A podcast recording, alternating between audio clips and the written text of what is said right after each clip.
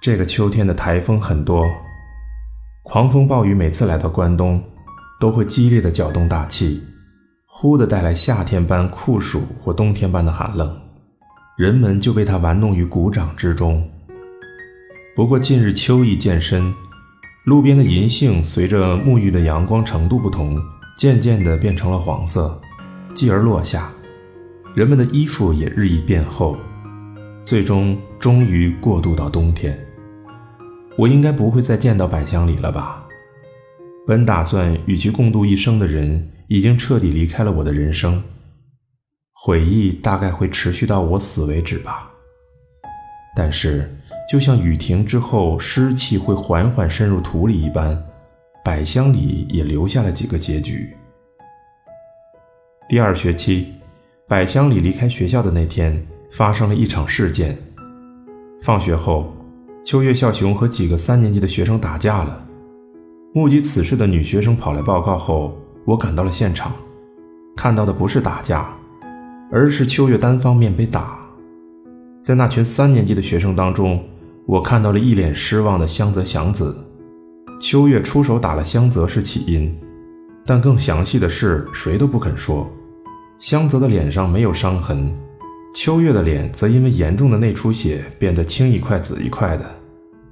本来这是严重的暴力事件，但我无法强行问出事情经过。大家都在百香里离去的浓厚阴影中，我硬是把秋月抓进出租车去了趟医院。在后座斜视低头沉默的秋月笑雄时，我发现自己对他有一丝好感。这家伙大概也在我看不到的世界里顽强生存着吧。十二月快结束的某个周末黄昏，我在街上看到了香泽祥子。那时已是寒假，我漫无目的的在涩谷街头晃悠，坐在咖啡店窗边的香泽的身影映入眼帘，他好像在发呆。一个人叼着烟，他穿着摩卡色的皮夹克，妆容明显，染过的头发烫着大卷儿，那副样子看起来像大学生，所以抽烟也没人责备他吧。我走进店里，坐到香泽旁边，二话不说从他手上拿走烟。香泽吓了一跳，看着我，我头上的无毡针织帽压得很低，身上穿的不是运动服，而是羽绒服。香泽好像没认出我是谁。要抽烟的话，躲到我看不见的地方抽。我把烟头按进烟灰缸，他凝视了我一会儿，终于发出不快的声音：“什么啊？是伊藤老师啊？能不要管我的私事吗？”他一脸不在乎的样子，但孤零零一个人看起来很悲伤。于是我实在提不起劲骂他。我拿出自己的烟点上。吐出烟雾，像是故意在做给他看。香泽一脸怨恨地盯着我，我望着窗外来来往往的人流，说道：“你发生了什么事吗？”“什么事都没发生。”“什么事都没发生的日子是不存在的。”他生硬地回答。我不禁地盯着他的脸，从这个距离看，他的脸和额头看起来还只是个孩子。眼角红红的，有点湿润，像是刚哭过，看上去好可怜。无论他看起来如何像大人，无论他如何高明的操纵同学，这家伙到底是个孩子。老师呢？发生什么事了吗？香泽大概是觉得面对沉默不语的我有点奇怪或是尴尬，才会这么问的吧。我，发生什么事？我是发生了什么事才到这儿的？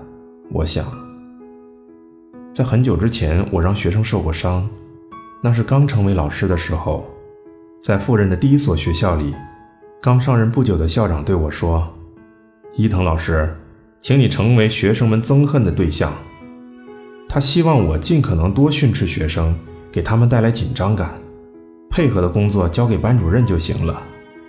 当时我的想法还很天真。一心想和学生们建立类似朋友的关系，所以我对这个要求极度失望，还进行了反抗。我在不适合自己的营销职位忍耐了三年，才终于当上期望的老师。